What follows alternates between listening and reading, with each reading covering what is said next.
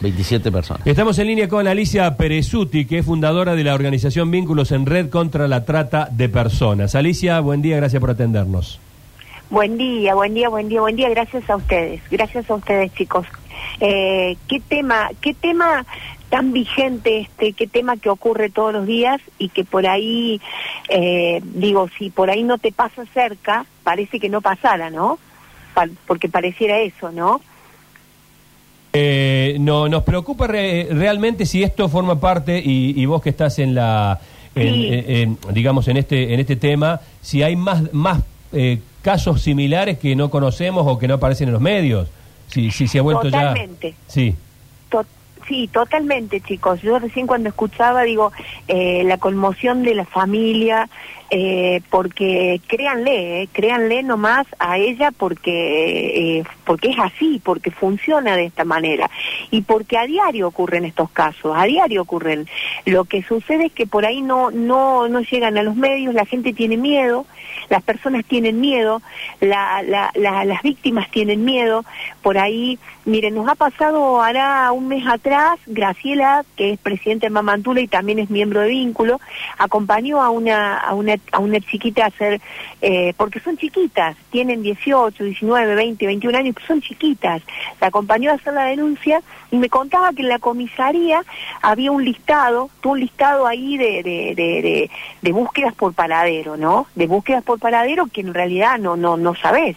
Entonces digo, eh, esto ocurre más de lo que la gente, más de lo que la gente piensa, más de 20 años diciendo que el narcotráfico y la trata de personas eh, son los dos negocios más rentables, mucho más rentables que las armas, que avanzan, que avanzan y que, y que bueno, no, a cualquiera le puede pasar, ninguno, siempre lo decimos, todas las semanas damos, eh, trabajamos jornadas de prevención en las escuelas, en, en las iglesias, en donde podemos, eh, y siempre decimos, eh, a cualquiera le puede pasar, nosotros tenemos cuatro hogares para víctimas de trata y, y en realidad hay personas que, que, que fueron, que son digamos, que son sobrevivientes actualmente que fueron víctimas y que vos decís, eh, no, pero mirá, eh, no le podía haber pasado a esta chica o a este chico, ¿no? También tenemos casos de varones. Entonces digo, es un tema, es un tema que, que, que por ahí, como dicen ustedes, no todo el mundo lleva esto a los medios, la mayoría de los familiares tienen mucho miedo, cuando ocurren estos casos, eh, la gente se queda con mucho miedo y al contrario, lo que quiere hacer es irse a su casa y, y, y, y, y- y que no saber más del tema. Claro. ¿Me entienden? Sí, porque sí. da miedo. Sí, sí. Porque da miedo. Eh, miren, me pasó eh, el Ministerio de Educación. Yo voy siempre al Ministerio de Educación a hacer trámites por la Defensoría, ahí de Villa María, y hay una chica divina que trabaja en el Ministerio. Y viste que uno se pone a charlar ahí cuando lleva algún trámite, un reclamo Sí. de la gente, se pone a conversar.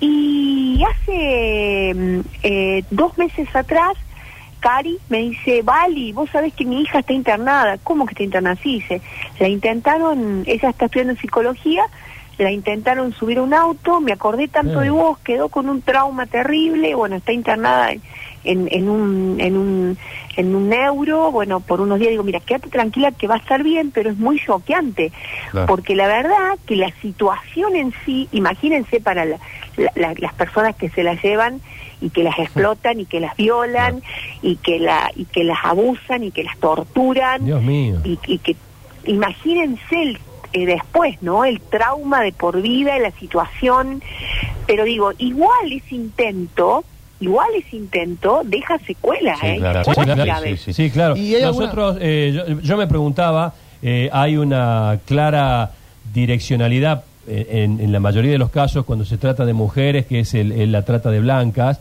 eh, Sí. cuando secuestran a todo tipo de personas, digamos, que es para hacer trabajo esclavo, cuando secuestran eh, hombres, cuando secuestran chicos, este, ¿qué, otra, qué, otra, ¿qué otro delito además de la trata de blanca incluye esto? Que ya el secuestro de por sí es un delito, ¿no? Sí, mira. ¿Para qué otra actividad? En lo que es trata de personas, eh, la, la, la- la- digamos, las redes que son las redes, que es la misma mafia, es la Claro. misma, las mismas redes de narcotráfico y trata son las mismas. La persona o la familia o la persona después ven para qué le sirve, porque puede ser para trabajo esclavo, puede ser para, para trata sexual, depende de las características, pero también se dan situaciones.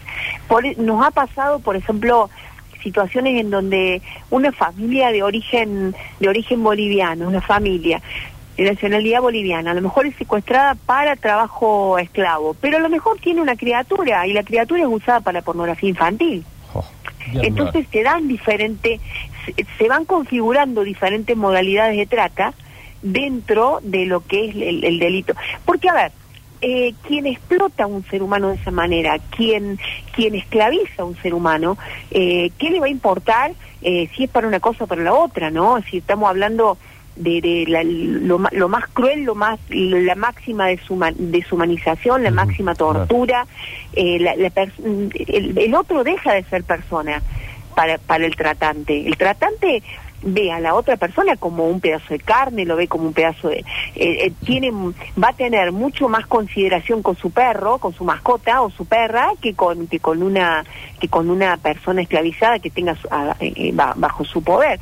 Aparte, también en esta ferocidad, en esta ferocidad que en Argentina cada vez se va agravando más y, y la modalidad y la forma, tanto el narcotráfico como la trata, se va viendo cada vez más ferocidad.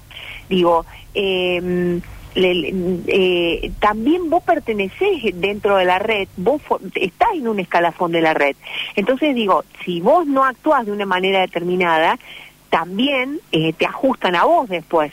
Entonces digo, está todo preparado para, para, para ese nivel de violencia y ese nivel de horror, de locura y de muerte, ¿no?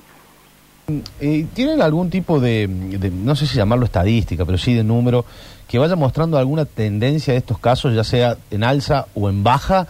Digamos, ¿tienen algo ustedes de alguna manera mensurado en, en este tipo de casos?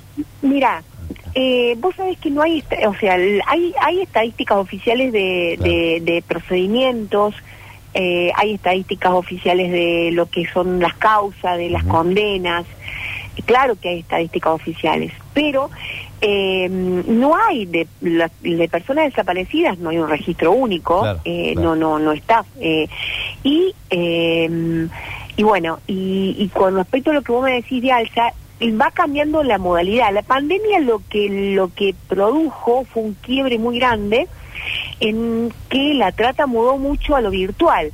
Entonces, por ahí no siempre las víctimas eh, son eh, eh, digamos, eh, digamos, las necesitan de manera presencial, sino Claro. que a lo mejor uno de los tratantes le hace cosas que alguien paga del otro lado para que le hagan. Claro, ¿no? claro.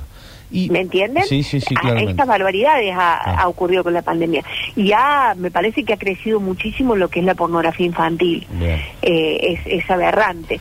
Porque dentro de la pornografía infantil hay un, hay un agravante, un agravante que, que es tremendo, que es por ahí, mm, que nosotros lo notamos, que por ahí eh, esto de las adicciones, por eso digo el narcotráfico y la trata van siempre juntas, y por ahí en el tema de adicciones, a lo mejor papás o mamás adictos muy jóvenes, eh, muy adictos, con cuadros de adicciones muy graves, pero muy graves, Claro. que entregan a sus hijos, que entregan a sus hijos para estas cosas. Entonces, eh, y hoy en día la pornografía infantil se hace con un celular en la Sí, casa. sí, sí, claro. Alicia, Alicia, y, y, qué se hace con, con esto y con una denuncia eh, específica ocurrida hace dos días? Porque bueno, los robos eh, ya son moneda corriente, robos de autos, robos de las ruedas de los autos, eh, que te roben el celular, a lo mejor la cartera, pero es muy, muy preocupante la situación de saber que eh, esto está ocurriendo, o sea, esto ocurrió hace dos días. Y hay que seguir, hay que seguir la denuncia, a ver cómo va la denuncia. También, yo los escuchaba recién a ustedes, el tema de la patente. Por lo general, miren, eh, yo cruzo, los, cruzo el voluntariado este que es mi vida, porque es mi vida y voy a morir haciendo esto, luchando contra la trata, pero lo cruzo con la Defensoría, con el trabajo de la Defensoría, ¿y qué ocurre? Acá, en la Defensoría, la cantidad de, de, multas eh, que le llegan a la gente por paten con, con patentes, que es su patente, pero que no, esa persona no incurrió la multa. Entonces, ¿qué ocurre? Eh, ¿Por qué pasa eso? Porque ponen o directamente autos sin, sin patente o con patentes medizas. O sea, te sacan a vos el número de tu patente, hacen una patente y utilizan esa patente. ¿No? Claro. Entonces, eh, eh, después te aparece una multa o te aparece un pedido de captura de un vehículo.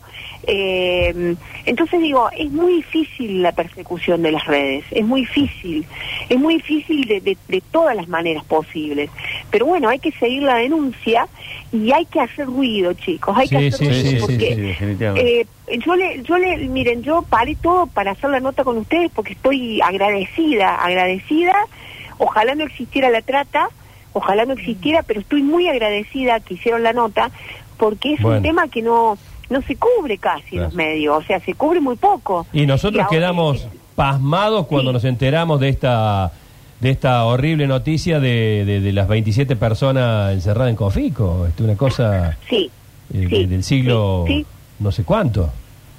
Totalmente, totalmente. Miren, eh, hace un tiempo atrás, eh, una noticia de un, de un adulto mayor, un viejito, 91 años, explotado hacía 10 años en Venado Tuerto, en un campo. 91 años. 91 años. ¿Qué significa esto? Cualquiera puede ser víctima de trata. Sí. Es Sí. decir, las personas para dejan de ser personas para para la, para los tratantes y pasan a ser eh, parte de, de- de- Sí. claro, claro, mercadería, como dice el Papa Francisco, eh, como dice el padre Jorge Bergoglio, eh, un pedazo de carne, un vale más la silla que está parada ahí en el bar de la esquina que una víctima de, este tipo. Qué horror, Alicia. Sí, sí. eh, g- gracias por este contacto. eh, La verdad que, que muy oportuno haber charlado contigo. Gracias a ustedes, el julio es el mes contra la trata, el 30 de julio es el Día Mundial de Lucha contra la Trata de Personas. A su disposición, les mando un abrazo grande y, y hagan mucho hincapié en la familia que eh, que la sostengan a la, al- al- a la, a la chiquita con Sí, el tema de terapia y todo lo demás porque deja secuelas, ¿eh? Deja secuelas, ¿eh? Así que les mando un abrazo grande y gracias por haber cubierto este tema.